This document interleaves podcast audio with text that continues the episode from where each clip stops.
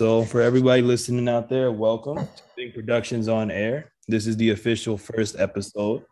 Uh, this is really just two film students talking about everything they love with the world of film, movie news, television, streaming, all that good stuff. Uh, I am joined by my co-host Paul Stewart. Yup, what's it do? What it do? Play Visions himself. So with this podcast, uh, for everybody listening out there, we're not gonna do this as some you know big stuffy thing. It's just gonna really be two guys just we're doing water cooler talking, shooting the shit, you know, just talking about the things that they like to do. So we finna just kind of start this off with a Black Widow review, since that is fresh on everybody's mind with the lawsuit. We're gonna get into that in just a second here. So Stu, you said you watched it today, right? Yeah, like last night type shit. What do you think of Black Widow? Bro, I already wasn't uh too keen on Black Widow because I really didn't grow up reading like her or like her comic books or nothing. So I really wasn't too happy about that she was getting her own feature release. And like I was kind of like not bothered by it, but I was still just like like what's the purpose that she has in the MCU? Um and why like we're singling her out to give her her own feature film, you feel what I'm saying?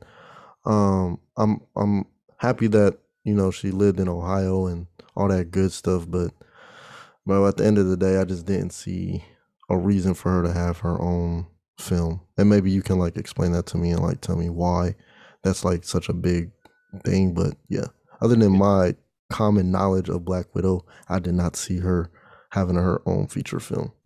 I mean, now you do make a valid point because a lot of people said after you know the Avengers film where she hinted at the you know the Budapest stuff and Loki was talking about that stuff that happened. Everybody was like, "Oh, we got to see it," right? That's mm-hmm. where the mm-hmm. whole like Budapest thing came from.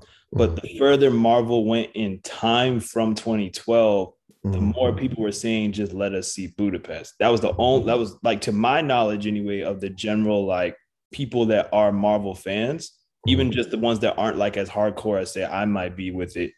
All they wanted to see was like, "Oh, what's that Budapest thing she's talking about?" Right, like we right. got Hawkeye, we know something went down like, let us see that, right? But of course, Kevin Feige had a plan. So again, the further he went in time, the more they weren't too concerned with doing a Black Widow movie. Now, how they spun it up, I'll never know. Right. I feel like it was literally out of loyalty to Scarlett. And she probably felt some type of way when they did a Captain Marvel movie before a Black Widow film. Now, that being said, the story that they gave us happens after Civil War. So it makes no sense to drop that now, continuity wise, but also in the generalized sense, this does nothing to elevate her story. You, you feel what I'm saying? Like, there's nothing in this film where we're like, if anything, it's just, oh, this was her sister. These right. were her parents. Oh, by the way, did y'all know she grew up in Ohio? Oh, hey, mm-hmm. she was in the red room, but we kind of already knew that. Now, I'll give them props for that little montage thing with that cover that they mm-hmm. did with the uh the whole thing with the them training them from like children to be assassins. That right. was good. Right. That's the tone. So I was like, oh, okay, we really finna get into some good stuff. But even I thought I thought we had seen that. Didn't we seen that in WandaVision though? Like that same type of training, or was that uh, a brief glimpse of it in Age of Ultron mm-hmm. when uh Scarlet Witch was making her see the visions Mm-hmm. Saw her like walk into the red room and uh, she was saying something about like they're not ready, and the guy was like, "Neither were you," or something like that. And then they mm-hmm. did a quick, like two cut, three cut montage, and then she's done. And then like they pulled her out of it. And even from that, people are like, "Oh, they're hinting more at it." But of course, the further you, more you keep saying, "Oh, Black Widow's past," and all this stuff, like we want to see her past, not her like current day or her future. So for us right. to like oh, this is where she grew up, and then now we're in present day after Civil War, and she's on the run, but she got to reunite with her sister. It makes sense, but it doesn't make sense because as an audience, that's not what we wanted to see. And now that she's mm-hmm. gone, especially with this lawsuit going on, who knows if we're going to see the Budapest story? Right. I highly doubt we'll even ever see it. But to that same point, though, uh, sticking with that same theme of that Budapest one before we jump into the rest of it, what did you think of her brief little explanation of what that was? Um, like I said, bro, I'm so lost with like the storyline. Like I don't even know All right, so so like I literally jumped in to like MCU and like delve straight into it and the content, but I really didn't know the story. Like Mhm. um after cuz like I think I had like the comic like Civil War and Civil War 2. And so like I thought they were going off of that. Yeah. And like the way Civil War 2 ended, I'm thinking like, oh, we're already gonna have Fantastic Four, we gonna have everybody fighting each other, but they went in a whole totally different direction. So then I got lost. So um like right now, bro, with this story, I'm like literally lost. Like I'm literally I'm confused on a lot of aspects. And like when you were talking about like the Budapest thing, I didn't even catch on to that. And like Mhm. as a as a- as a person like who's looking on the outside, uh looking at you, it's like, dude, how the hell are you catching these cues? You feel what I'm saying? Like that shit is crazy to me. Yeah. Now I'll tell you, I grew up on like Marvel and DC. hmm So, and I was heavy into all that stuff. So, the even Budapest now Budapest is technically not in the comics, but because I'm uh because for those of you out there who are listening who don't know, both Stewie and I are in a film production master of fine arts program. So we do we are a little bit uh attuned to this kind of stuff, if you will. But Mhm. that being said, um I always I always picked up on that Budapest line when Loki said it because he was like Dreykov's daughter, uh something something Budapest. And then she mentioned the whole thing with Hawkeye. Everybody knew like it had something to do with Hawkeye, and probably and she said the thing about Agent Barton was sent to kill me. He made a different call. Okay. So you already like we already knew like what would go down, but it's one of those Mhm. things of if you talk about it so much, like let us see it. You know what I mean? Mhm. Now Mhm. to sort of bring it for a second over into another Disney property, Star Wars. Mhm. Remember how Obi Wan had that throwaway line about, "Oh yeah, your dad and I fought together in the Clone Yep. Wars," Yep. and then Filoni took it and made that into one of the best things to ever come out of Star Wars under the era of George Lucas. Mhm. So all Marvel had to do was literally duplicate that exact same thing. You keep Right. saying Budapest, let me see Budapest. You know, Right.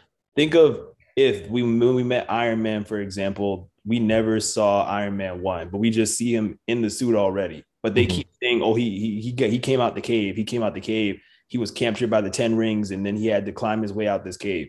We be Mhm. like, "Bro, let us see him climb out the cave." Right. You know what I mean? Mhm. So uh, how they did that out now, I will say I like the part where she was like, "What kind of gun does that?" And she was like, "They're arrows, not guns." And I Mhm. was like, "Huh?" But that was all we got.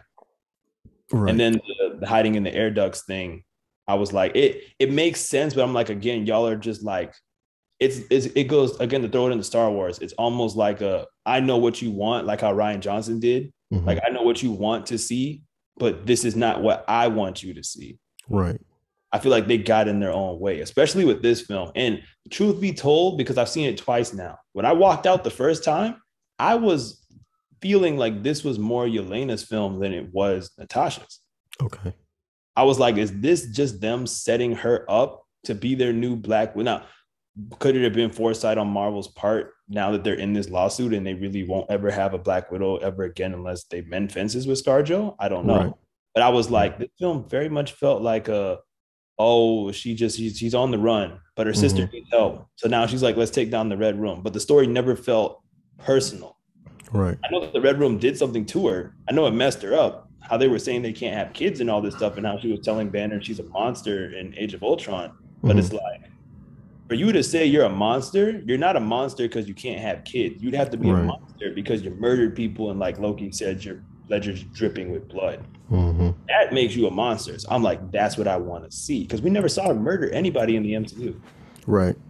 I Ever. yeah, I, I don't remember seeing. That's why I was so confused on why she was getting her own film because I'm like, what key part did she play? You know what I'm saying? Mhm. From what from what I had seen from like in War, you feel what I'm saying, when she was battling all the monsters and shit, like she did a couple karate moves and everybody was hyped. You feel what I'm saying? And I just didn't I didn't understand the hypeness. I was just like, Yeah. wow, she's just doing karate. Wow. Congratulations. Yeah, like that's not anything we haven't seen her do before. And that was really what it was for me too, because COVID notwithstanding, I was like, if this is going to be her final hurrah, because we know all the characters dead, this is probably the last time she will play Black Widow. Mhm. You got to go out on a high note. Right. Like this was okay, but it's like so basically she was on the run, got a note from her sister, went to help her sister take down a floating fortress in the sky, which we've already seen done a billion times in superhero films. Then Mhm. she dyes her hair blonde, takes her sister's jacket, and then goes into Infinity War. Mhm. Like if you put it in that sense, the movie does nothing like Right.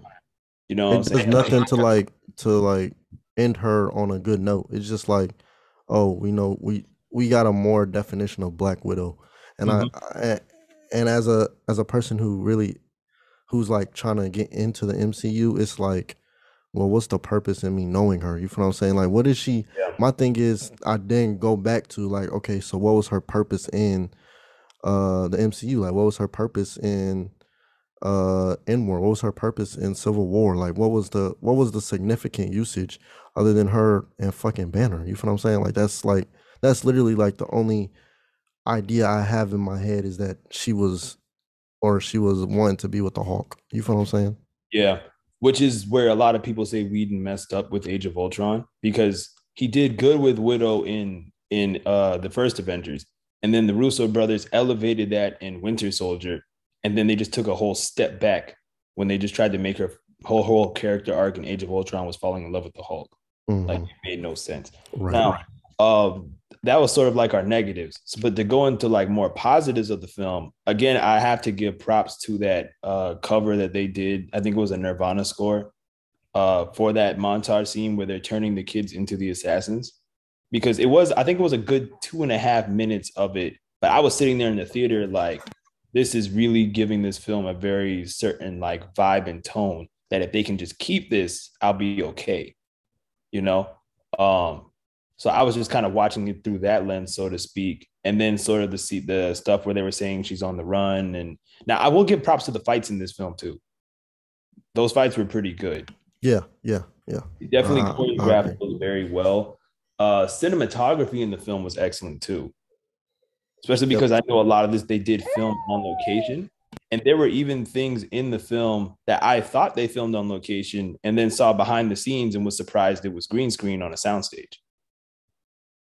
Which props to Marvel, of course, they can always do that kind of stuff and pull it off well. But um, I mean, ScarJo's acting was obviously on point. Nothing's changed as far as that was concerned.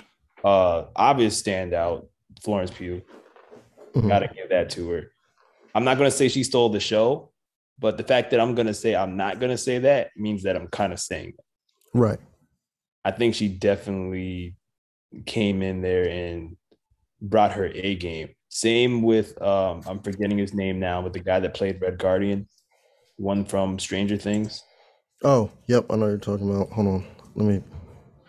Uh, David Harbour. Yeah, that's him. Yep.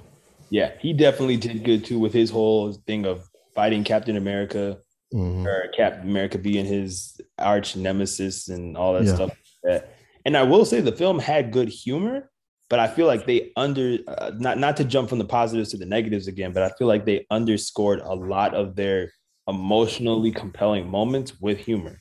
Right. Like when they're saying the stuff about uh how in the red room they basically took out everything that could biologically ha- allow them to have kids, but they did it in this jokey sense. I'm like, that's a but but in Age of Ultron, she's calling herself a monster because she can't have children. Right. So she was like kind of like downplaying it a little bit when they had made this. They when they had made that the specific issue. Yeah, when they made that very specific issue, and Mhm. because remember Banner was like, I like look at me like I can't have kids, and she was like, What do you think? Like, what do you think about me then? Because X Y Z, like, it didn't make no sense for them to now underscore that with humor. Additionally, too, where uh they had that that thing around the table, and now the, part where they were doing the family thing with the oh you're slouching, like sit up, sit up. And he's like, don't argue with your mother, like that. That was like classic family stuff. So I Right. like that part. But then from there, as the conversation continues, they go into that thing where she's saying none of it was real, none of it was real. And then Yelena's like, it was real to me because you're the only mom I know and you're the only dad I know. And Mhm. Half of my life was a lie and you guys didn't tell me. And by the way, those energy agents that you chemically subjugated, that was me. And then she gets up and walks off. I was like, okay, this is like, this is some powerful stuff.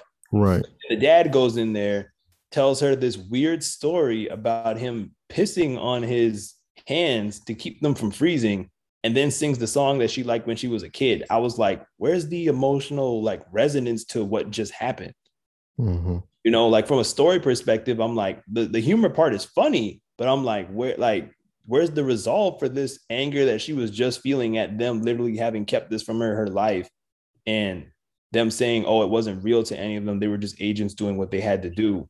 But mm-hmm. to her, that's the only family she knows. From a story perspective, it, it kind of made no sense. Right. Um, again, not not to keep jumping from positives to negatives, but there's only a few positives we can even pick out in this. I feel like. Right.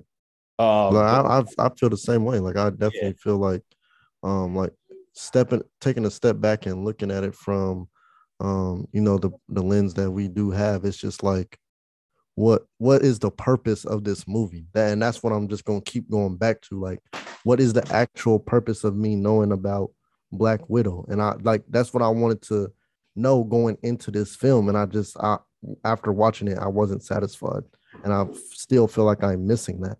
Um, and like I yeah, like that, that's really just that's how I'm feeling. Really it, where you you just you hit it nail on the head where you're like it's not satisfying. Mm-hmm because it's really not. If you even go to uh, Forbes, for example, and look at the theatrical of what Black Widow was done, mm-hmm. it opened up with a, a, big enough debut to sort of not necessarily rival Fast 9 mm-hmm. but it kind of came in there and it did a good little money. So right. far, it's earned 174 million domestically in the US alone in its 31 days of release. Now, that number is sort of like on par with the first Thor movie, uh, Ant Man, the first Captain America. But mm-hmm. again, now we're in 2021. So we're right. talking about being 10 years removed from those films. Right. And now, uh, total Black Widow has earned about 360 million worldwide. Mm-hmm. And where it currently stands, that's again on par with the first Captain America film, but we're 10 right. years removed from that.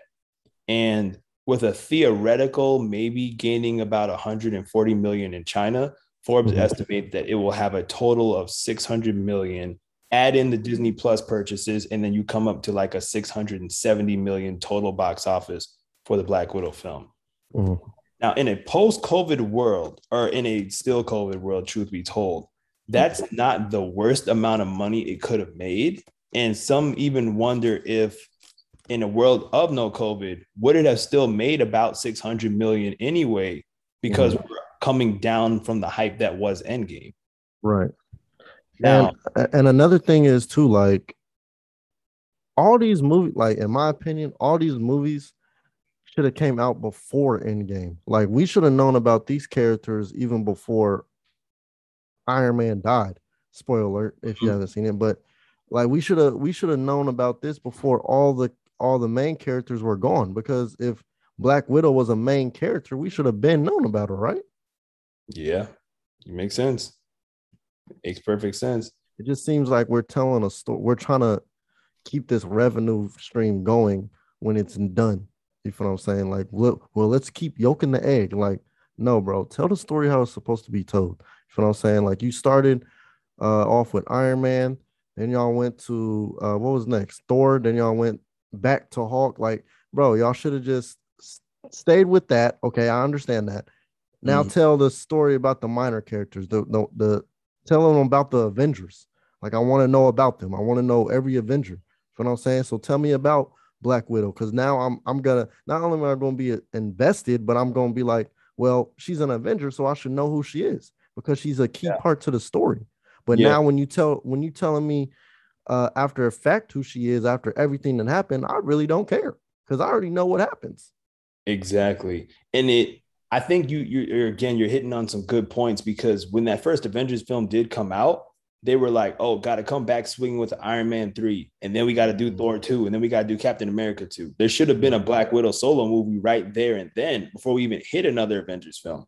Right. But like you said, money first one made a billion. They were like, "Oh, we get this next one can make two billion. Mm-hmm. So they had to because if you think about it, the uh, second Avengers film and the first one are only three years removed. Right. So could you have fit another solo Black Widow film in there? Absolutely. Mm-hmm. Even could you have done it after that film? Absolutely. But it, money. But yeah. to stay on that, sort of a money sort of glides us into our next topic there, where on July 29th, Scarlett Johansson went to the Los Angeles Supreme Court and filed a lawsuit against Disney alleging that her compensation was tied to the box office performance of Black Widow if it hit certain benchmarks, which she and her attorneys said it would not hit because of their day and date release on Disney Plus. Mm. Um, now, to that same point, it is sort of chugging along at the box office and making money now. But uh, this comes to us from Variety, where they say Disney intentionally, this is uh, her lawyer speaking, intentionally induced Marvel's breach of agreement without justification in order to prevent her from realizing the full benefit of her bargain. And when I saw that, I was like, I mean, I can't say they're wrong because Warner Brothers ran into this same problem with uh, Patty Jenkins and Gal Gadot with Wonder Woman, but they paid them as if the film would have made X amount of money at the box office. So they didn't have to go over the actual reality of it. They could go over a theoretical. Mm-hmm. And then Disney, less than, I want to say four to five hours later, clapped back really quick and said there was no merit to the filing at all and said the lawsuit was sad and distressing uh, disregard for the horrific and prolonged global effects of the COVID 19 pandemic. Now, as someone who, like you said, isn't too plugged into the lore of Marvel, but you are plugged into the film industry, how do you see this potentially playing out? And what do you think it could do as far as setting a standard for like future people who may run into this kind of a situation because we're still right. in a pandemic? Well, uh, when I was thinking about this, uh, I'm gonna always go back to what James Gunn did uh with Guardians. Um he didn't he didn't make a mess of anything. He kept good company when it was supposed to be good company. Yeah. Um and I just see if you if you as an actress or an actor, if you want to work, you should if somebody is giving you say 70 million dollars to make one movie, I think you should keep that company in your good graces. Um, not only do people make mistakes, um, but I definitely understand that it's business at the end of the day. But it's Disney. You feel what I'm saying? They it's they damn near rule the world. Okay, mm-hmm. you cannot you cannot just be like I'm suing Disney. You feel what I'm saying? Like that's that's like some. It's like a they're like the damn they're damn near Illuminati. You feel what I'm saying? Like they're so connected it's impossible to win against Disney. Okay. Um, and so like I just I wish she would have went about it differently. Um, I I just feel like now everything's out in the open and it's just making her look bad. It's making her look really bad. And I know that's not what she wanted. Um, and she probably didn't even want this to get out, but at the end of the day, man, you just I would never go against Disney ever. Like that that would just be my number one thing is to never go against Disney. And I would have just took it how I I would have just took took the L. But I know that I like in the background at the end of the day, Disney might need you. You feel what I'm saying? So mm-hmm. why why mess that up? Man, now she really messed it up because if you sue Disney, you're not you're not getting on any more of their projects. Like, yeah. Period. The only way it could work is if they mend the fences. But we even saw a situation similar to this where HBO Max with Warner Brothers, they said we're putting all of our 2021 films exclusively on HBO Max. Right. With that, well, not exclusive, with that and the day and date release with the theaters as well. Mm-hmm. And Christopher Nolan scorched earth with them and basically said, You guys are not taking into account like the actual you know, low it all of making these films and how they need this money to sustain the industry. Denis Villeneuve even wrote a whole piece in the Hollywood Reporter about it. And mm-hmm. since then, people have wondered, okay, what's Nolan going to do if he decides to make another film? Is he going to make it with Warner or not? But he's kept quiet. Right. right. As much as he did come out and say that, he's kept quiet. And now you've got Netflix knocking on his door saying, we'll right. give you as much money as we want, like as much, as much money as you want us to give if you come mm-hmm. over and work for us and we'll right. put it in the theaters before we put it on Netflix, not at the same time. Now imagine if Scarlett did that. Imagine if she would just be quiet. She would have came out and would have just been quiet. And then she would have all these other production companies knocking on her door. Mm-hmm. You know what I'm saying? Oh, uh, well, yeah, Disney messed up, but listen, here's another hundred million dollars. Come come to Netflix. Yeah. You feel what I'm saying? But now, now, now she done blackball Disney. So now we'll now people know, oh, she'll blackball anyone. You're not wrong. It to bring it to another uh, situation that went on in the industry, it's the same thing as the Ray Fisher situation.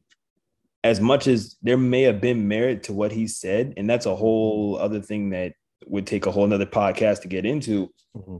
It's like whether he's right or wrong, the fact that he stood up on a, a, a platform and made that much noise, right? Whether it's noise that you should be making, means no one's going to want to work with you. Exactly. Because the second you think, oh, there something's going on here that I don't like or that I don't appreciate, you're going to say, accountability is greater than entertainment and you're going to go mm-hmm. and throw everyone you just worked with under the bus under the bus exactly because exactly. while scarlett may have some form of uh, a claim Notoriety. talking yeah. about yeah. you have to think of okay think of all those people who worked on black widow mm-hmm. to even bring it to our own personal world uh, because for those of you listening out there again we're film students but film students at full sail university. There were a lot of graduates from our school who worked on Black Widow. Right. There were a lot of just other people in the industry, maybe someone who was just even a, a, PA, just getting somebody water, fruit snacks, whatever have you, but they were happy to be there because, oh, they made it on a Marvel film. But now to them, this whole experience could be asterisks and ruined it almost by the fact that, man, I was on that first Marvel movie and it was it was amazing, but look at this lawsuit going on. Right.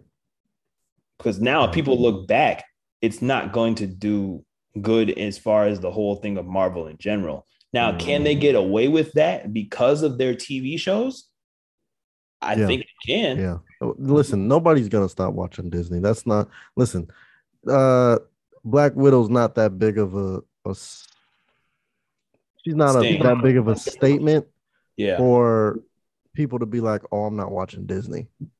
That mm. I don't know.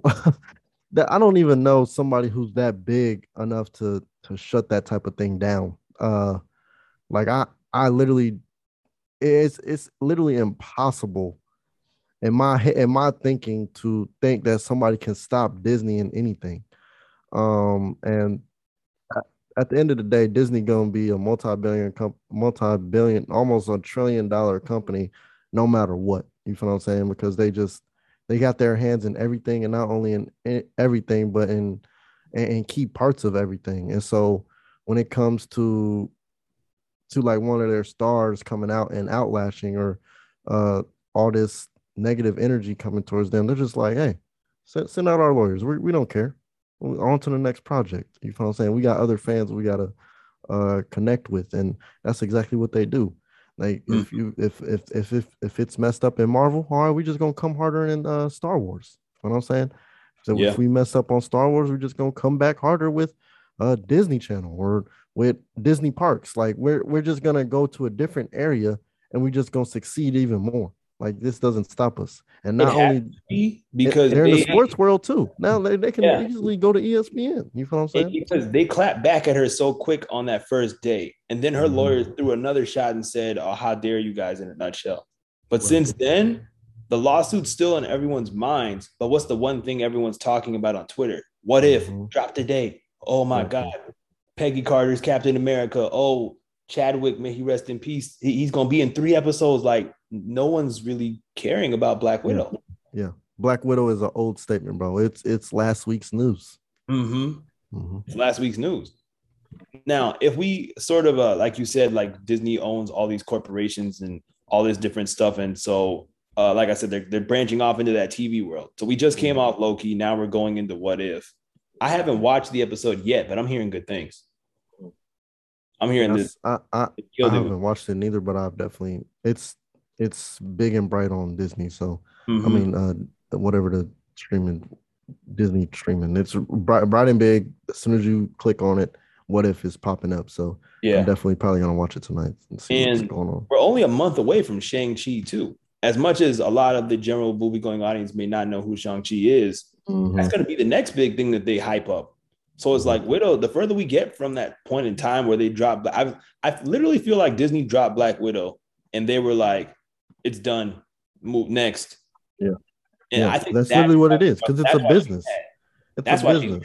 Because yeah. if she wanted to pull the trigger and say, "Oh, you guys made this deal to put it on Disney Plus, and you're not paying me," she would never mm-hmm. have done the press release. She never would have done the press tour. She never would have. They switched to doing it to Disney Plus. I want to say back in like March or April, and Black Widow just dropped in July. She would have made some noise way back then before the film even came out. Because why would she wait until the film's out, until it is making you supposed money if it hits these benchmarks, for you to then say, man, they shouldn't have dropped it on Disney Plus. They should have kept it theatrical. Because now, whatever money that you could be making in reality, you are slowing down or completely mm. cutting off. You're turning off the faucet. It Thanks. makes no sense at all. No sense. Thanks. It doesn't. Now, uh, to sort of go to our second topic in the world of Star Wars, which I know that's the one you really plugged into. Yes, sir. Yes, sir. Uh, they are saying, due to a report from the Hollywood Reporter, this is coming to us from slashfilm.com, that mm-hmm. the Ahsoka series that Dave Filoni currently has in development is on right. the hunt for a live action Sabine Wren. Live action? Live action. That's it. Pack it up, throw it away. I'm not. What the? F- what? Are you? Uh, what? They say reportedly the studio is now gearing up for the upcoming series and has commenced searching for an actress to star as Wren opposite of Ahsoka, who has been voiced by Ashley Ash, X, Ashley Eckstein and now portrayed by Rosario Dawson successfully, man, I might add, in The Mandalorian. Oh my god. See, bro, this this is what they do, bro. They get they have a good thing going and they want to go and fucking ruin it. This is what I'll be talking about. I love Disney. I'm not about to lie to you. I love Disney because they bought Star Wars. That's the only reason I love Disney. But mm-hmm. bro, come on now. Why the hell does it have to be live action? You got a good thing going with this with the with the with the Clone Wars hype. Keep it cartoonish. That's what that's what the older generation is coming from. And like we're like, I yeah. want more. I want more. You feel what I'm yeah. saying? Like I, I feel like it brings back this nostalgic of my childhood, and I want to watch it over and over and over and over again. I have to say, I agree. As much as I love the live action stuff with Mando, and now we're gonna get this Ahsoka thing and Book of Boba Fett. It's like that animation does something to me because, mm-hmm. like you said, for our generation, which is this new one that's coming up on Star Wars, we grew up with the prequels, and we also then grew up with the Clone Wars series. Mm-hmm. Like I have memories watching that with my grandma in my grandma's house on Saturday mornings, and then when they switched to Friday nights, going to grandma's house on Friday nights specifically just to watch Clone Wars with her. Exactly. With my brother. And then come say last year when they dropped Clone Wars season seven, I'm like, oh, this is making me feel like a kid again. Exactly. So even during a whole pandemic where the world flipped upside down, I can wake up Saturday morning and play the newest episode on Disney Plus as if I was still a kid. Right. And then they say, "Oh, it ain't over, Bad Batch," and I'm like, "Yes, more animation, right. more right. animation." Because they their animation, if you watch Clone Wars from beginning to end, it changed for the better. It does. It it, it, it progresses. You're it like, progresses. wow, this is really. At, at, as an adult, you notice more than what you were when a kid. Because as a kid, bro, mm. our cartoons look damn near the same. I'm not gonna lie to you. But as an older, you start to have a greater appreciation for not only the artwork but for like the animation because it's really good. It gets really it, it transcends into a different time, and you're just like, yeah. wow. I was glad I was a part of that. And I remember Filoni saying that because Disney did cancel Clone Wars, and then mm-hmm. he moved over to Rebels, and then he went back to Clone Wars, he was mm-hmm. able to implement the advances in the animation technology from doing Rebels into Clone Wars. So he right. said, had we kept going with Clone Wars, it would not have looked as good as it does right now. Because he was like, there's a code to that animation we just didn't crack until we hit Star Wars Rebels. Right. So it, it, it went to their benefit with the whole thing. Again, they were dropping that stuff. I've, I want to say it was Fridays last year. Mm-hmm. And then they like released that finale on May the 4th. And I was like, oh, this is perfect. And yeah, then like, perfect. like, okay, Bad Batch coming next year. And I was mm-hmm. like, mm, I, I, never really. I was like, eh, I mean, y'all. I would rather y'all give me something else, but Bad Batch was cool. Let me check it out. And then I watched that first episode, and I'm like, okay, I'm hooked. I'm hooked. I was yeah. like, y'all don't gotta do. I mean, I you already knew, you know, classic formula. Oh, they stuck in a battle, they can't win. Oh, they're gonna be like reinforcements coming. Oh, what? There's only five of them. Five will do. Mm-hmm. And then they they start they start beating up everybody, kicking ass. So then you're right. like, oh yeah, that makes sense. But then Order 66. Mm. And I'm like, yo, they just it's not even the fact that they murdered the Jedi because we know Order 66, we know what's coming. Mm-hmm. But the way that Filoni shot it, mm-hmm. where they're running the Bad Batch is running because Order 66 didn't pop up in their minds yet. Mhm. And Hunter turns around and sees her deflecting the blaster shots. And then she tells Kanan to run. And while he's running, you just hear that scream off screen. Mm.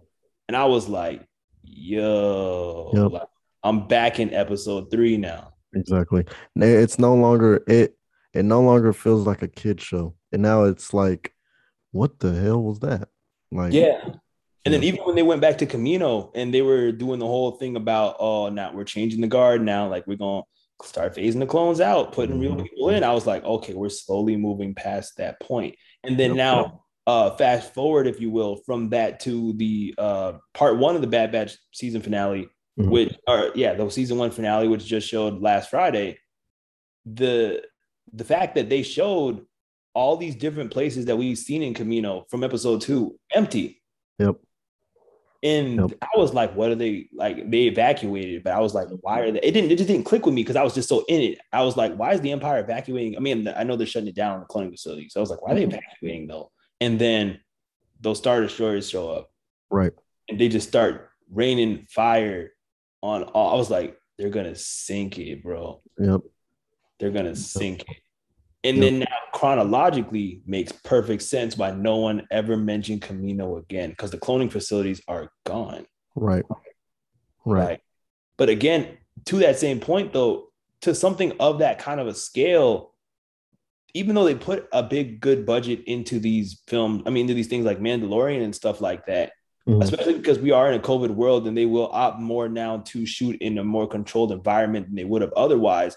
Yeah. You can't do a, a shot like that in live action You can't. unless you throw a big budget behind it, but you're going to lose What's, money. but, but why? Why throw a big budget behind it when you can just do it like this? hmm You know what I'm saying? Like this is I'm cool. all for I'm all for certain live action films, but some films don't need some stories don't need live action. You feel what I'm Yeah. saying? Like there it just it throws away the the feeling of it. You feel what I'm saying? Like this is th- th- this story can definitely be told anim- through animation, and I just wish that Disney would just listen and just do it through animation. Like, don't ruin a good thing. Like, you got a good thing going, don't ruin it. And I'm I would even question the move uh specifically to that because where we left off Rebels, it Mhm. was on that tail end of okay, you know, the Empire just fell. We're like right after episode six, right? Mhm. And Mandalorian, if I'm remembering correctly, picks up about 30 to 40 years after Return of the Jedi. Yep. So it makes sense that Ahsoka would still be around. Mhm. makes sense she'd be a little bit wiser. No, she th- she's she's definitely supposed to still be around. Yeah, she's definitely feel what I'm supposed to still be there. She, and, and listen, in my head, this is how this is how I had the story playing out. I had Ahsoka killing Darth Vader Mhm. because that was that was that was and that was Anakin's fucking. You feel what I'm saying? That was Anakin's motherfucking protege. Yeah. So at the end of the day, I, I thought she was gonna be the one to kill Darth Vader, and then she was gonna train Anakin's kid. That's how I thought we was going into uh the new trilogy. That's how I thought what that that's what my mind was working against. Cause I'm like, oh shit, we gonna have this, we gonna have that, but it didn't play out like that. And so I was like mad confused when I when when I seen Rey, and I'm like, what is this? Like, what? Who is she? You feel what I'm saying? Like, where's the character that I thought was gonna be in this? Where's she at? You feel what I'm saying? Because that would have been the perfect time to insert her into live action. I mean, now I will say the way that they did it in Mandalorian was spectacular. Mhm. Um, because I remember in particular, this was uh Black Friday last Mhm. year Mhm. because I, I was working at Walmart on thanks uh, Thanksgiving, uh, Thanksgiving night because we were setting up the uh, the Black Friday stuff because you know Walmart does their big Black Friday sale, and I remember uh, at the particular time I was having chest pain, so they were like, you know, I was told them like I could- literally can't lift this stuff without feeling pain, so they were like, okay, go home. But when I went home, I wasn't sleepy, right. so I was like, it's 3 a.m. Mm, new episode of Mando just dropped. This is the one that they said Ahsoka was in. Let me watch it. Mhm. And that first scene with her walking through the forest and killing those guys and stuff, I was Mhm. like, oh, this isn't half bad. But I was also like, this isn't Ashley Eckstein. This is Rosario Dawson. how's this going to play out? So I was a little nervous about that part too, and she killed it. But for them to do uh Sabine Wren now as a continuation of that with whoever Rosario Dawson is, I have to wonder will they recast the role or use the Mm. voice actor? Right.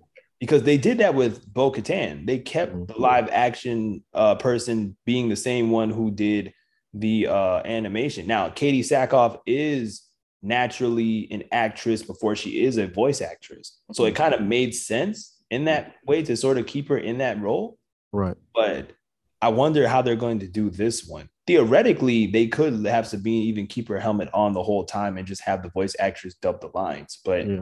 I feel like that'd be a very cop out, cheap move. And whoever Yeah. signs on to physically portray her would probably put somewhere in their contract that they have to remove their helmet so that the audience sees their face and then associates them with that character. Now, some people will say, uh, with Sabine Wren coming into the picture and with uh, Ahsoka and Mando uh, fighting the one lady that she did and asking where is Grand Admiral Thrawn, they're on the hunt for Ezra. Hmm. But it's like, do we? I'm not saying that's not a story that can't be told, but Mhm. Ezra's story kind of finished with him rejecting him and Thrawn into wherever they went. Right. So if Ahsoka and Sabine are on the hunt for that, is that I, what I'm trying to say is is that worthy of an Ahsoka show? Could we delve into other parts or other aspects of the world of Star Wars? My thing is Galaxy. where where is Ahsoka going to end? Exactly. Um, like Exactly. because we're art because in this new trilogy, there's there's supposedly no more Jedi. You know what I'm Mhm. saying? And if in my head, if Ahsoka is still alive, what the hell? Why the hell we ain't been seen her? Yeah. You know what I'm saying? she Like always says, "Oh, I'm no Jedi. I'm no Jedi." But Dave Mm-hmm. Filoni has said she's the most Jedi out of any Jedi. exactly. Even not only not only are you a Jedi, but you got your your your your master is one of the the key the key people in in Star Wars. Mm-hmm. You know what I'm saying? So that would automatically make you a key player. And so then that can you bro, they could have spin this off any way they wanted to, and they didn't. And it and it, it bothers me because Yeah. you could have instantly you could have took Ahsoka and then you could have instantly you could have had her and create Finn. I don't I don't know. You could have had some way enact that. I don't know how. Mando. Yeah, yeah. She really could have been there. even when you look at the end of Rebels and she has that giant staff. Filoni was even like, uh, I kind of imagine like her being a Gandalf character now, so I give her a staff. I was like, okay, so let her be Gandalf. Because if you're telling me that uh episode seven, Force Awakens, takes place 40 years or however many time that is, I think it's 40, after Return of the Jedi. So hence why Luke is now an old man, everybody's old, right? right. Where does Ahsoka go in that 40 years? Thank because you. in Clone Thank Wars, you. She's you. a what 13 year old kid yes. the Yes. clone wars went on for about i want to say three years if Mhm. uh three years if you're counting the continuity that they had in the eu and then probably about three and a half if you go with canon so ahsoka's about 17 18 give or take by the time Mhm. the republic falls right Mhm. and then there's a good i want to say 20 years between uh three and four so then Mhm. she's in her 30s and from the time you get from four to six, it's only about another three years. So then she's only like 35. So by the time you get to Mando, it makes sense that she's still wandering around, but she's like at this point in her late 30s, early 40s, probably early to mid 40s. So Mhm. probably around like maybe 43 by the time we get to Mandalorian, which is only, I want to say, about another 10, 15 years removed from seven. So at that Mhm. point, she would be in her 50s, but her, Yep. her species age is different than humans. right. So could she still be around kicking ass? Absolutely. So the Yep. fact that we hear no peep, no muss, no fuss about her Mhm. until we get to episode nine in the new trilogy and you hear her voice with all the other Jedi who have supposedly passed on. yeah. What does that say? How did she die, bro? Like, why did she die? Like, what, who die? killed her? Does she become one with the Force? Mhm. I feel like Filoni's gonna do some funny stuff where he's gonna because remember how he did the whole world between world things, Mhm. which most people were like, eh, he never should have done it. And truth be told, he's never opened that door. He just closed it up again Right. because it is low key a cheat for them to just do time travel in Star Wars. Yeah, Uh, yeah. I have to wonder This though ain't because fucking Star always- Trek, bro. This ain't Star Trek. Star Trek. But Filoni's always done this weird thing with Ahsoka and I, I say weird, but weird just for lack of a better term, where as far as the force is concerned and like the mystical side of things, she's mm-hmm. touched on that a lot more than other people. For example, the Mortis arc in the original Clone Wars. Right. Like the bird flying around now is the spirit of the daughter, and they put that in Ahsoka, so that's why she's always got that carnivore everywhere she goes. So mm-hmm. I do have to wonder if Ahsoka were to just die, it would be uh like if she just died of old age, it'd be kind of a, a lame ending, right? Yeah, no, it would. It would be if corny she get killed, it'd be corny as hell. If Who's she gonna kill her? Who's gonna kill her? I'd be like, well, everybody becomes one with the force. Mm-hmm. It has to be something that she does where I feel like she's not gonna die, but she's not gonna live. She's mm-hmm. gonna be mm-hmm. somewhere in between both, and she can cross over between wherever the force goes go in whatever the physical world is. I feel like he's gonna do something like that. Yeah, because uh, uh, because th- that reminds me too of when, um, Obi Wan like at the end of, not was that the end of nine when he was like, astral projecting. Uh, at the end of eight when Luke was, yeah, yeah, oh, yeah, Luke. Uh, and he was just sitting there, astral, and I was just like, what the fuck? Yeah, that was uh, the weirdest thing ever, man. Yeah, and in my head, I'm like, is this nigga dead or is he alive? Like, I was really. I was confused. like, for all that, why did he not raise up his own X-wing out the water and fly over there? Oh, we can tell. And so, like, well, in my head, I think that they're gonna play off of this notion that there's like a whole totally different view of the force that we haven't seen yet, mm-hmm. and I think Ahsoka is gonna be the one who taps into that, who's really like in tune with that side of the force. And if that if that's the case, that might be an interesting outlook. It might be yeah. cool to do it if they do it correctly. If they do um, it, because this yeah. Sabine Wren story makes me wonder, like, is Filoni gonna tap into that whole? Okay, where does Ahsoka end up? What kind of things mm-hmm. can she go on? We're gonna explore more of the mysticism of the Force, or is he just gonna use this as their excuse to set up Grand Admiral Thrawn as the Thanos of this Star Wars live action universe. Are they gonna cop out? Are they gonna are they, they gonna, gonna cop out? They're gonna cop out, bro. But I'm like, Ahsoka is set up so perfectly to just be this wandering nomad who right. just dives deeper into Jedi. Because if you think about it, right, because of like you said, generations, Luke Skywalker is Luke Skywalker. Mm-hmm. But now Luke Skywalker, like it or not, has been forever tainted by what Rian Johnson did in episode eight. Right. Ahsoka is the one character who is doing what Luke did in the EU, which mm-hmm. is let me study all the stuff and I don't, I'm not really a Jedi. You can call me a Jedi, but I just try to do the best I can to help people. But she's mm-hmm. like, she's diving heavy into like that whenever you see Ahsoka, it dives heavy as far as themes go into like the mysticism of the Force, which is what happened with Luke in the EU because he learned how to time walk through time and all yep. this other stuff using the Force that we had never seen in the movies, but everybody right. was like, I fuck with it.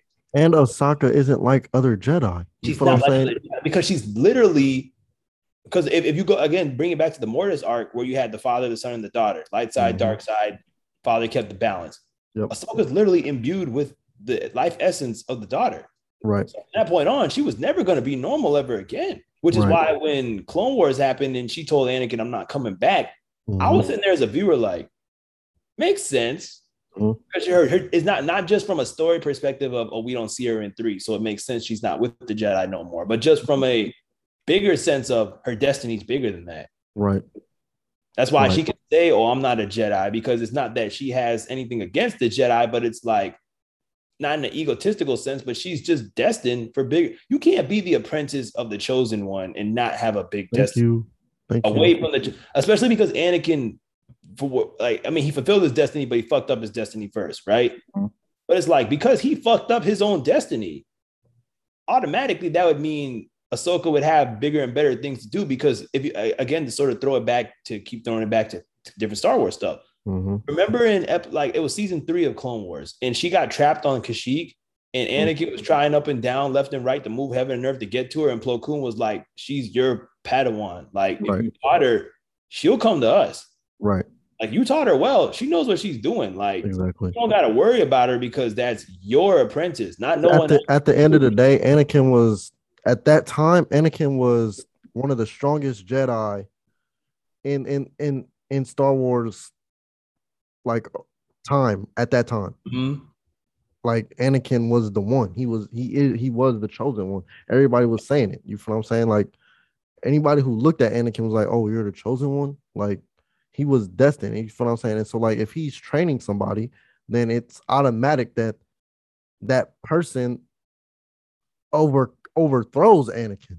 You know what I'm Mhm. saying? Because not only, not only for, as the listen, if I was the chosen one of of of of a world, or I, I was like the most OPest character, then I would the the person I chose to train, I would look at as overthrowing me, because Mhm. that's what that's what Obi Wan did with Anakin. Exactly what Obi Wan did. That, like Yeah. why they ended up fighting, because you have to fight your master at any have type of day. You feel what I'm saying? And either you're gonna succeed or you're gonna die.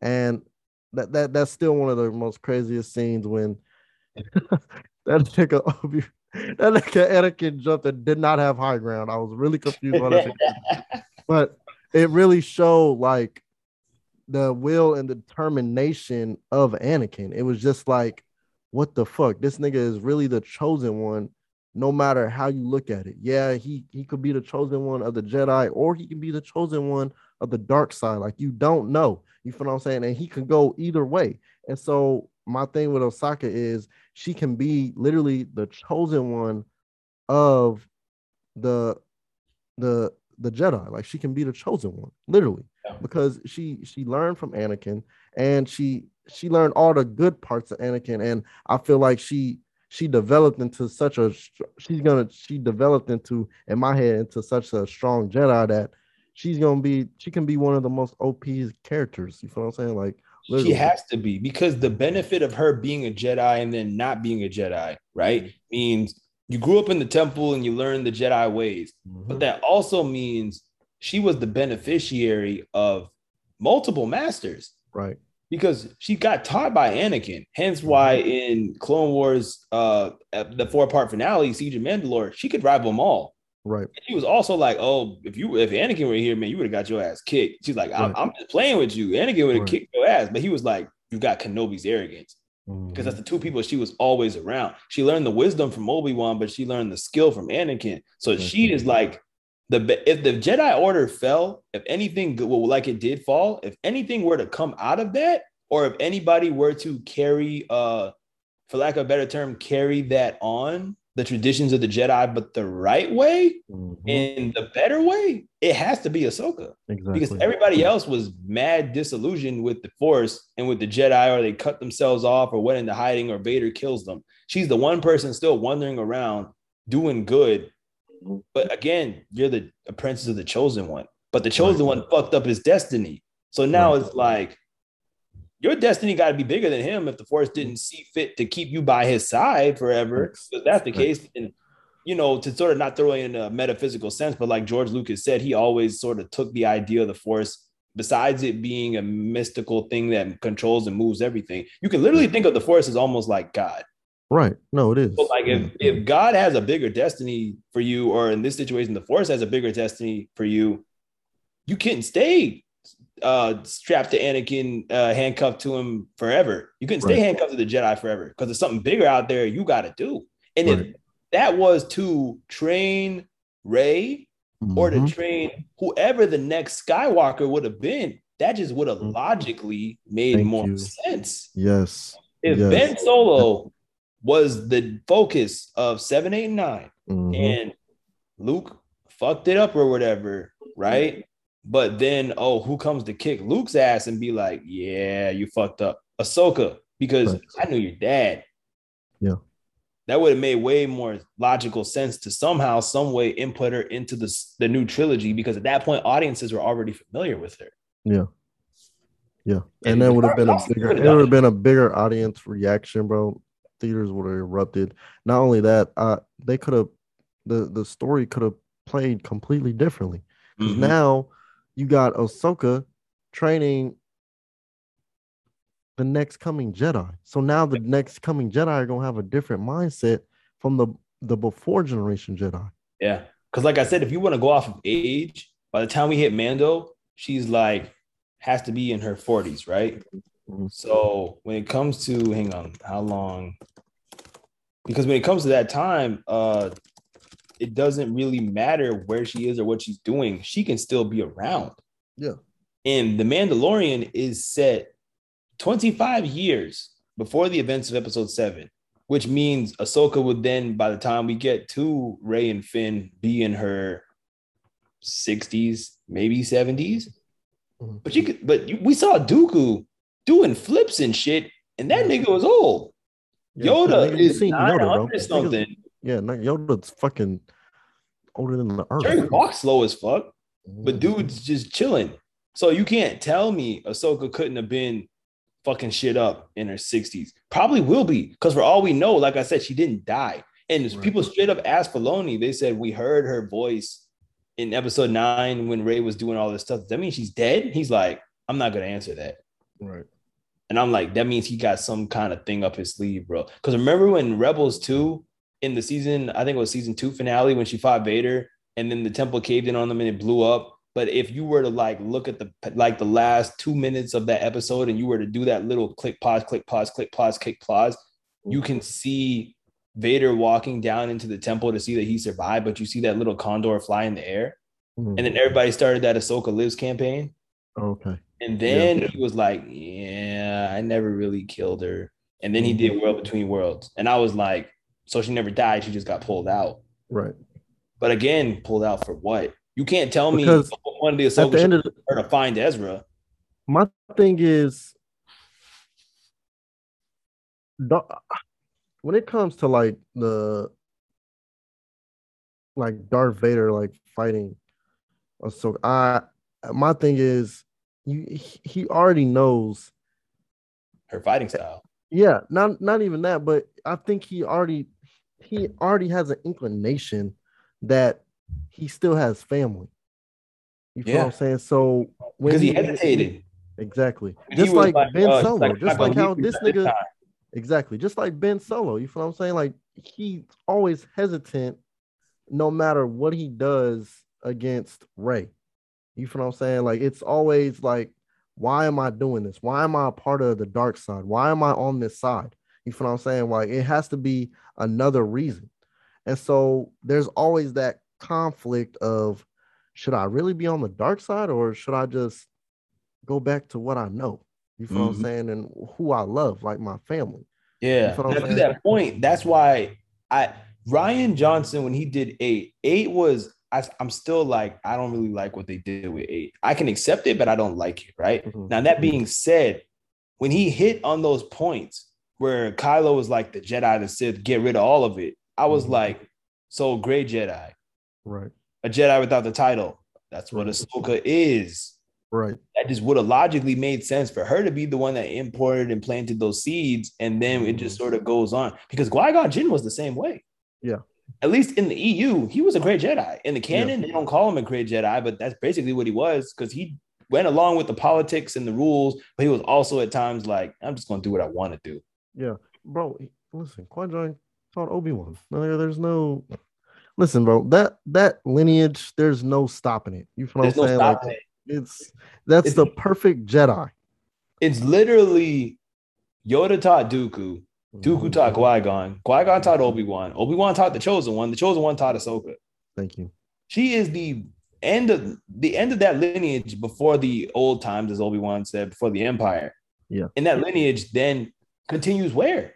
Does she teach somebody?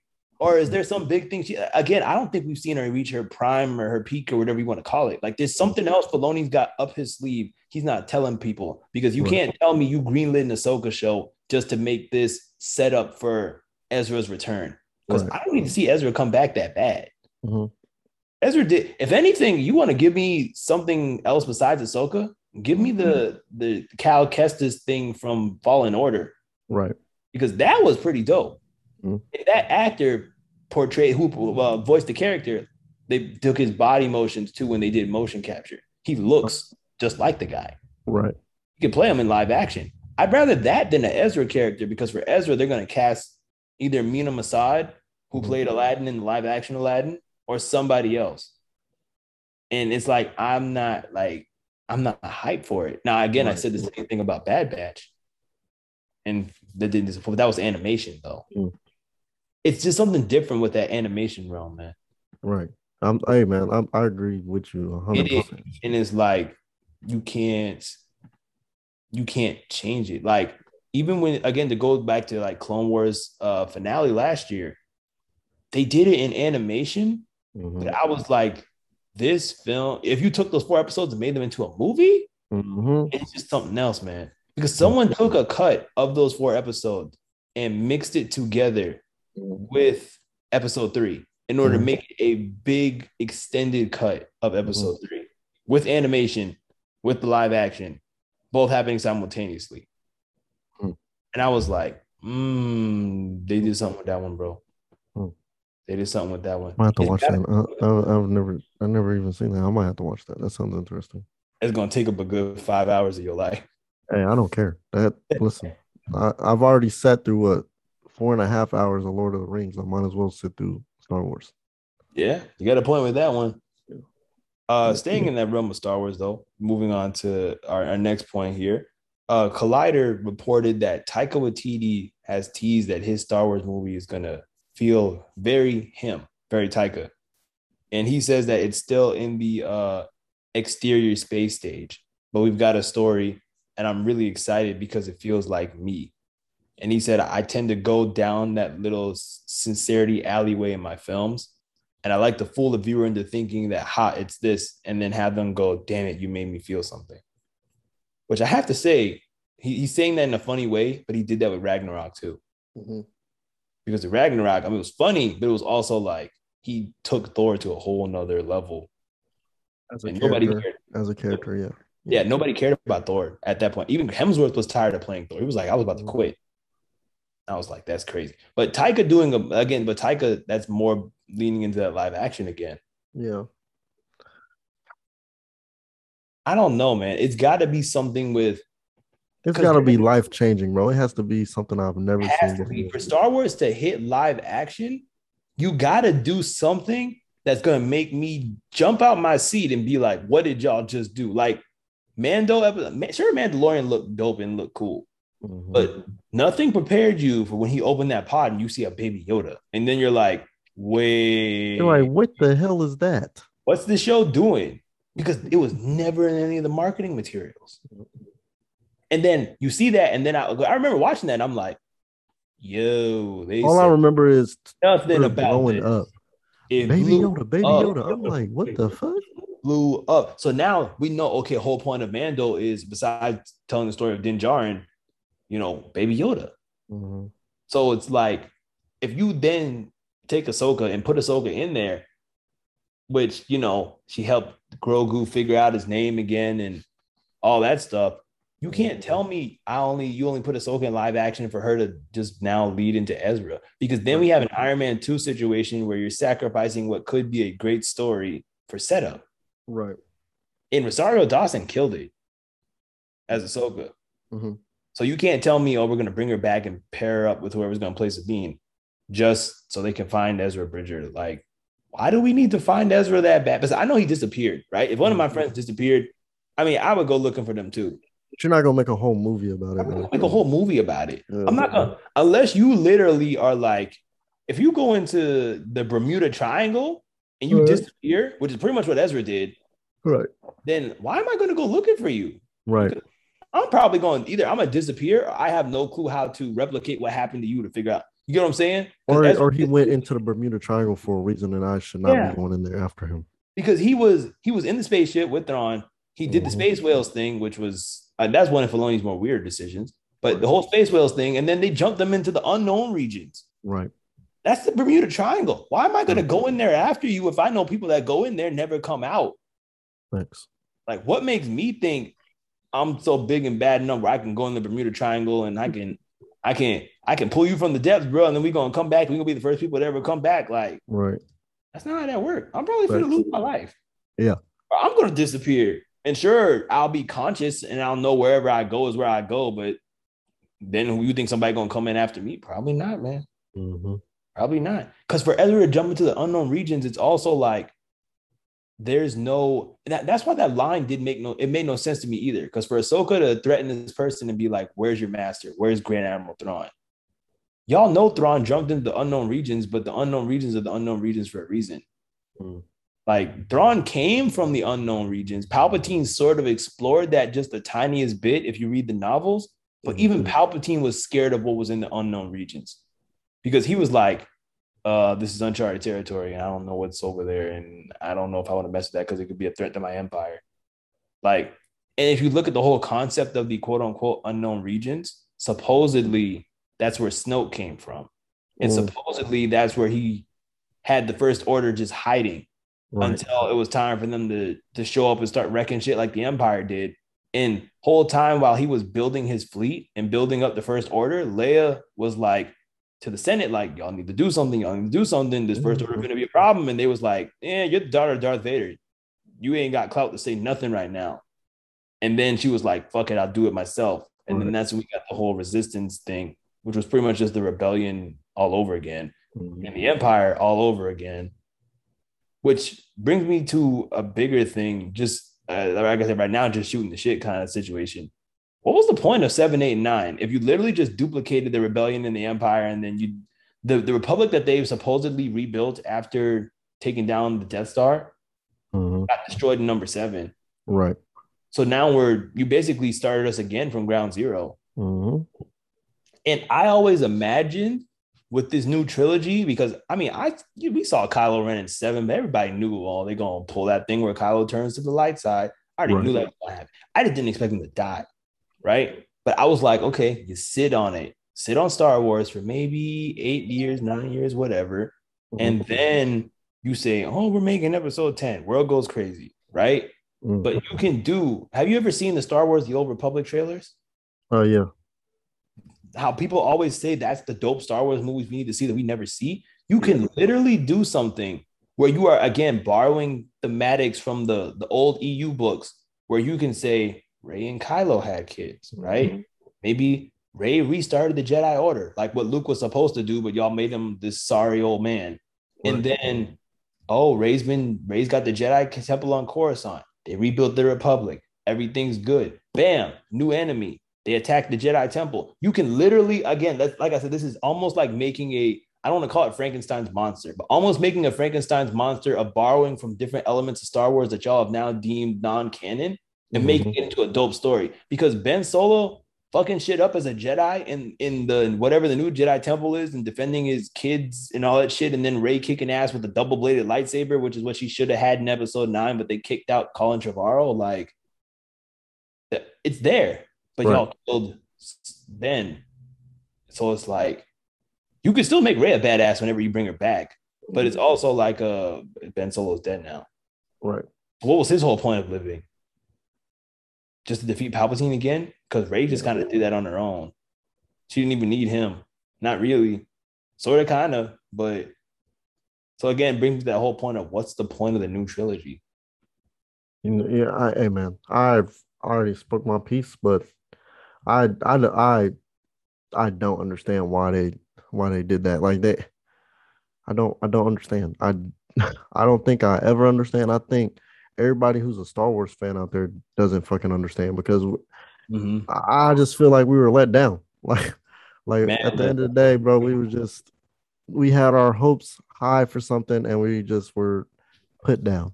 And yeah. a lot of people, you feel what I'm saying, we're blaming Disney and uh, them buying them and continuing something that should not have been continued. Like, why are we still talking about Luke? It's over. It's over. It's done. We know what happens. If anything, like I said, they should have just adapted the Grand Admiral Thrawn trilogy, which was seven, eight, and nine, way back when seven, eight, nine wasn't a thing. Exactly. Just adapt it and you're fine. There's a billion different young actors and actresses out there that you could have got to play Jacen Solo and Jaina Solo and uh, the other kid Anakin that they had that died in the Yuuzhan Vong. Like you could have, they could have just literally adapted that, and sure you'd have older versions of Han, Luke, and Leia now, but it could still work. You know what I mean? Yep. It could still work. We would have seen what we still needed to see. But to that point, I I mean, they're they're doing good with this Mando live action thing, but they also recognize now the value of, like you said, of that animation aspect because they let Filoni do Bad Batch. They're bringing it back for a second season. Rumor has it he's spinning up some other animated projects too. So it's like they're going forward with this live action. They're not even messing with Star Wars movies right now, but they're also developing this animation thing on the side. And to right. that same point of Bad Batch, I mean, we won't know until we watch the series finale or the season finale, my apologies, on Friday. But what is the not necessarily what is the point of Bad Batch, but where is that going now? Hmm. We know Omega's a clone. We know right. Alpha and Omega. Jango was the Alpha. She's the Omega. That's it. No more clones, especially because they're destroying Kamino. So, like, do you get what I'm saying? Like with Clone yeah. Wars, we knew it was building up to a definitive. As much as the Jedi are trying to do this thing, they can never win. Mm-hmm. They think they can, but we know as an audience, oh, they'll never win. If they say, oh, we can we can capture Grievous and end this war, you're like, they can't. They ain't. They ain't gonna do it. Right. It's interesting to watch them try, but you're like, you know, they ain't gonna do it. It's right. almost like you're the architect because mm-hmm. you know I built this a very certain way. So no matter what y'all try to do, you can't like escape the puzzle. You know what I mean? Like you destined to only end it one way. So with Bad Batch, it's almost like, is this going to be a Rogue One situation? Mm-hmm. We haven't seen them anywhere else in Star Wars, especially because they just came up with them for Clone Wars. But right. if they're running around, supposedly coming into contact with uh different people who are in the rebellion. I wouldn't be surprised if Saw Gerrera pops up in this. Truth be told, hmm. but it's also like, uh, where does where do they go? Well, I mean, right. again, we'll have more answers Friday, but it's like, where do they go from here? Kamino's right. really destroyed, and they're just floating around. You can't tell me we're just going to be going on random missions where they gotta uh, do things that Cid's telling them to do, and uh, just do it for money and to because they gotta eat. Like, I need a little bit more than that. Exactly. I need a little bit more than that. You get what I'm saying? Yeah, I do. I definitely understand what you're saying. Yeah. I mean, time will tell. Of course, uh, I wouldn't be surprised if they drop season two of Bad Batch this time next year, mm-hmm. or probably around May the 4th if Filoni's already working on some of that stuff, truth be told. But uh, again, even to your point of animation, and sort of like to just bring things full circle as we sort of wind it up here, like even Marvel stepping into animation with What If. Yeah. They already said What If's getting a season two. Yeah, I'm I'm kind of excited to watch it. Uh, uh, I don't think I've really seen any Marvel animation. Really? Yeah, not, not like that. I'm thinking about. I've I don't think I've ever really like enjoyed any Marvel animation. Yeah, I know Disney, not Disney uh DC was always more so on that animated on side. The, exactly. Like that's where that's where you watched your cartoons when yeah, it came. That's where like, you watched your cartoons like Superman animated series, Batman. Batman for sure. Justice Everybody was watching Justice League Unlimited, Static Shock. Like mm-hmm. DC reigned supreme in animation and still does. Right. Marvel sort of uh I mean DC had their hand in the live action stuff too with those uh Batman films back in the uh, the only Batman film we recognize is Dark Knight. We don't recognize anything. Don't else. recognize those? Mm-hmm. but they are bringing uh um Michael Keaton's Batman back for the Flash, and I'm okay with that. Yeah, mm-hmm. Nolan's okay. Batman is what I grew up with, though. I have to say Nolan's. Say. Christopher Nolan's yeah. Batman. Yeah, yeah, yeah. That's what we all grew up with. That's the only. Batman we recognize. Yeah, that's Christian Bale's the only Batman we recognize. Yeah. Him and Affleck. Uh, uh, I'm not fucking with Affleck. Affleck, like he's Batman? too pretty for me. He's too pretty for me. Not as not as uh, as Bruce Wayne, but as Batman though. Uh, Bale, hey bro, Bale just had that dark in him, bro. He just had like something about it. It was just like this nigga was made to be Batman, bro. He was method. He was a method actor. Yeah. look back at it, because he stayed in character a lot. He did. He did. I mean, but that he had to because he was going up against Heath Ledger, bro. Like, hey, man, yeah. bro. We don't even. Well, that's a whole nother. That's a whole nother topic. Bro. That's a that's a whole nother podcast for another day. Thanks. Thanks. But uh, but yeah, man. So sort of to wind things up, what's your uh, and again, sort of bring things full circle. What's your final thoughts on Black Widow, man? Hey, man. If you're trying to get into, if you have not gotten into MCU yet, and you think this is a way to get into MCU, uh, don't do it because you're gonna be totally disappointed. You're gonna be like, "What the hell am I watching?" Um, if you're already into MCU and uh, you want to know more about Black Widow, uh, and you think this movie's gonna do it, you're dead wrong.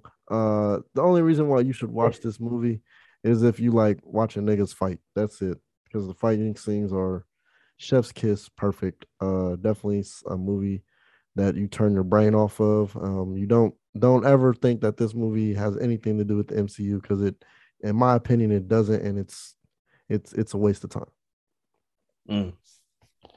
I I can't say I disagree with you. Uh, even Taskmaster was a letdown. Mm-hmm.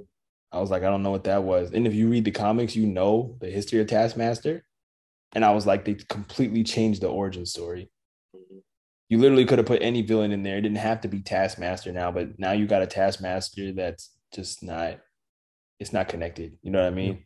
Like you said, it, it, as far as the MCU is concerned, this does nothing to mm-hmm. elevate. All this does is when I watch Infinity War, I'm like, oh, that's that's the Yelena's jacket that had all the pockets. That's literally the whole point of this film is just so I can look at Infinity War now and be like, because remember how well uh, if if you watched it, you know Feige was like, um, uh, this is gonna make you look at the past different. This is gonna make you look at the future different. I'm like, this really didn't. All it made me do is now watch Infinity War and say, oh, she's cool. She's wearing Yelena's jacket. That's it. Like it doesn't do anything else for me. Even the post credit scene, it, all it did was just show us that she's going to show up in Hawkeye. Right. Other than that, it did. So I'm not saying I didn't enjoy the film. It was a good film. Like you said, the fight scenes like were amazing. Like when Taskmaster kicked her off that bridge, I was like, yeah. sheesh. Like y'all, y'all going in on the action. I like right. it. Right. But uh other than that point, and the family dynamic, I will say that was another highlight as well. Mm. Uh, but overall, I don't want to say it was disappointing, but it was disappointing for a Marvel movie. Right. I was like, I expected better because you guys have given better.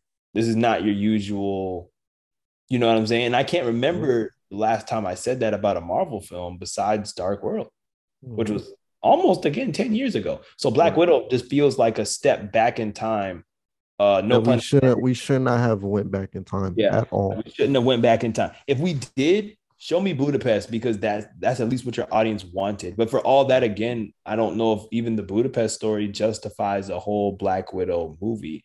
Right. For all that, you could have gave me a six episode miniseries on Disney Plus called Budapest. Mm-hmm. And then I would have been like, oh. And then mm-hmm. that way, too, we can spend longer than just two hours in there. So we can mm-hmm. actually see, oh, Hawkeye tasked to kill her.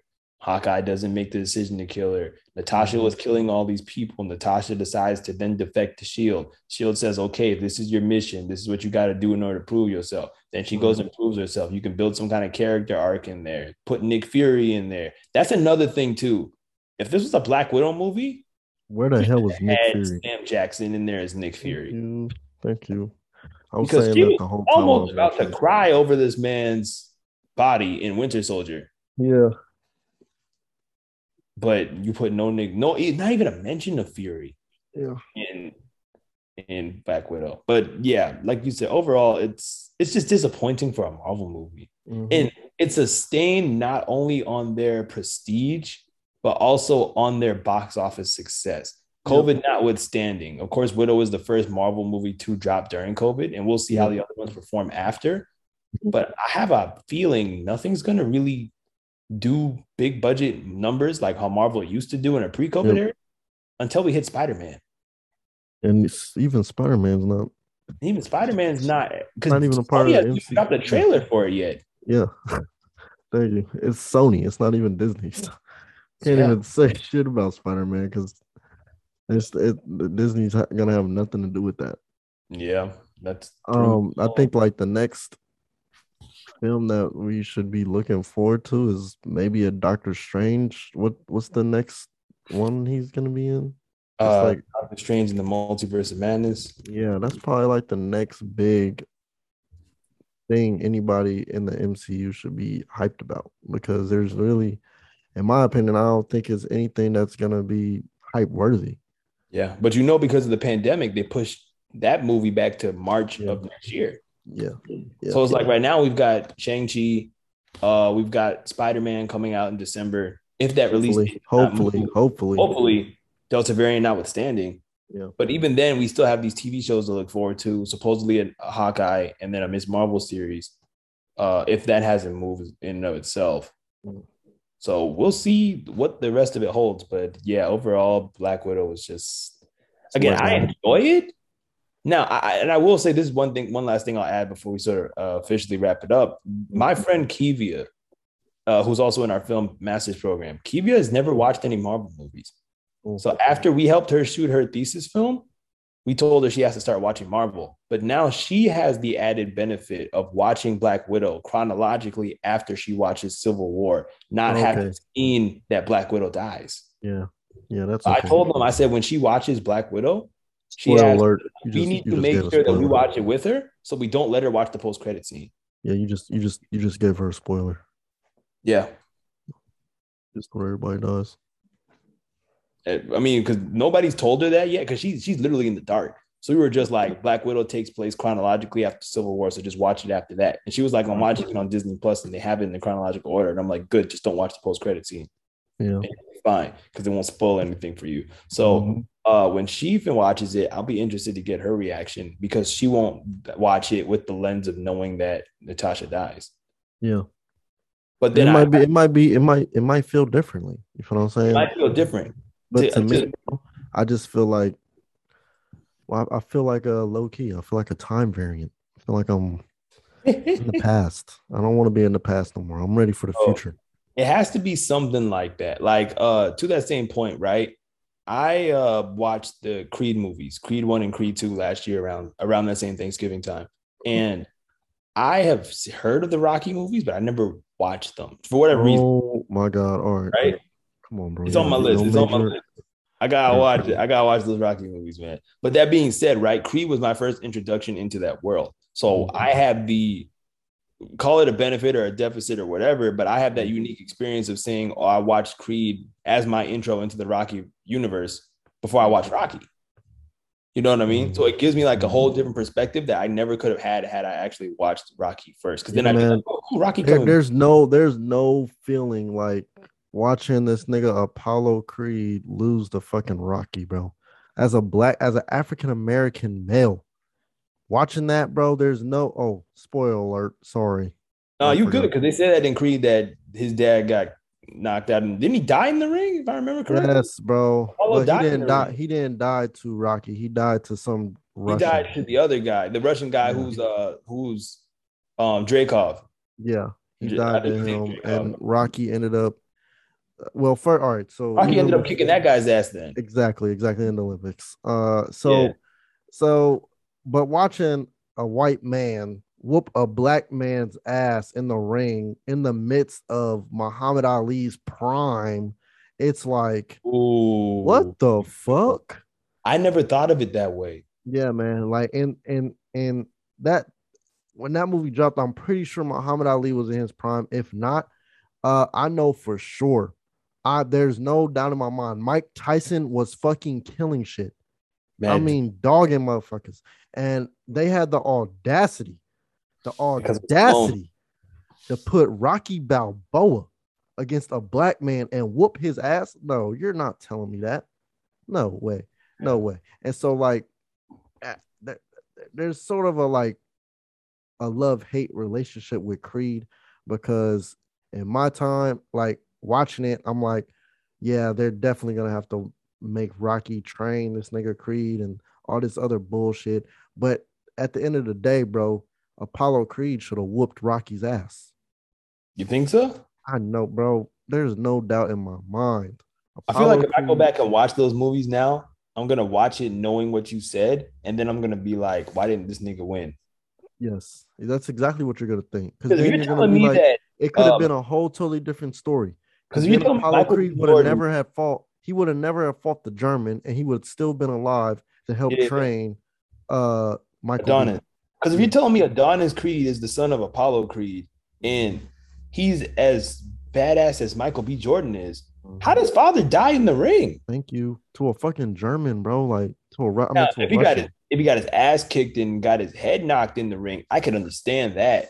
But it, it, what had happened was I think lose. I think he had like a bad concussion, or it was like a bad. it was a bad headshot, I think, because yeah. I remember they showed it. It was like a bad headshot, and they were thinking he was going to get up, and he didn't get up. And yeah, like, oh, like shit, nigga dead. Was, I mean, the the Russian dude was rocking him. I'm not gonna lie to you, but that's not how Apollo Creed fights. And so I like I was mad confused. Oh, on, so it's one of those things they nerfed him for the story. Yeah. And I'm like, for what, bro? It's Apollo Creed, bro. Like in my head, I'm thinking like Apollo Creed as Mike Tyson or a Ray Leonard or a or a or a Muhammad Ali. Like I'm thinking of him as that type of standard of boxer because the way African Americans were doing it in boxing, they were dominating. You feel what I'm saying? Like they were killing shit, literally.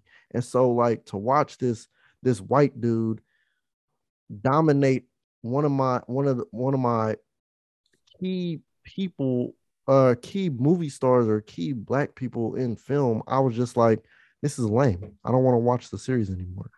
Who was the actor that portrayed Apollo Creed? Um, hold on.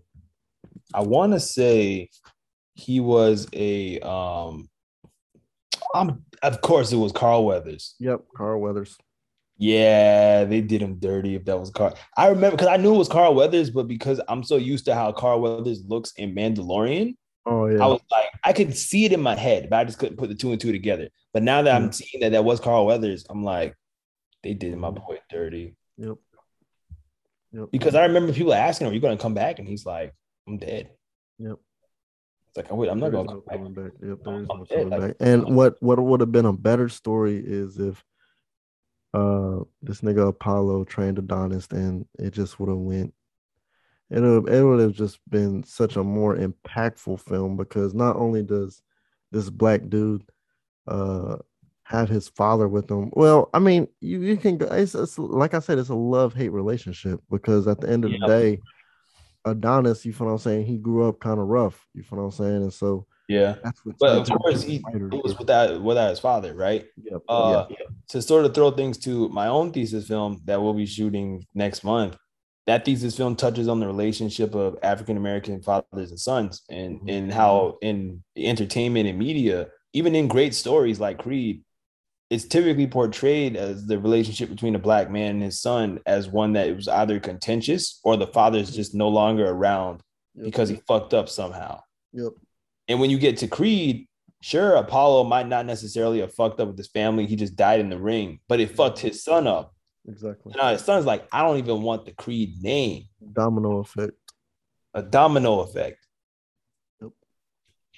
it's just it's crazy how that like that is actually portrayed in media that way in entertainment. Mm-hmm. And a lot of the time people just don't pick up on that. But yep, that's a whole that's a whole nother podcast too, bro. Like that's a whole happens, that's a whole other thing you can get into, bro. Like we can talk hours and hours about for sure. Hours and hours, yeah. But we're gonna go ahead and wrap this one up though, because we've been talking for a good little minute here. So uh, definitely you guys be on the lookout for more of these podcasts from me and uh Stu. We're gonna definitely be giving you guys some quality content, doing these movie reviews, talking about things going on in the world of movie news from the perspective of two uh, filmmakers that are in the industry now doing what we do, learning how to do it and do it well. Uh, mm-hmm. Stu, where can people follow you on social media? Yo, Sway Vision, bro. That's everything. Uh, you want to follow me on TikTok at Sneakerhead PJ. Uh, but yeah, everything else, Sway Vision, Instagram, Facebook, Twitter, Sway Vision, and then TikTok at Sneakerhead PJ. Got to be the sneakerhead all the way. And then for me, you guys can find me at Josh underscore Bing underscore 99 on Instagram, typically where I'd be residing at, though I'm trying to branch off to other social medias at the moment, but we'll see how that goes. That's a whole nother journey for a whole nother time. And then you can find me on Twitter at, at Josh Bing 99 as well. So, like I said, we're going to wrap it up here. You guys stay tuned for more content. We definitely going to be dropping it uh, as we go along the way. So, you guys just stay tuned. We'll see you next time. Peace.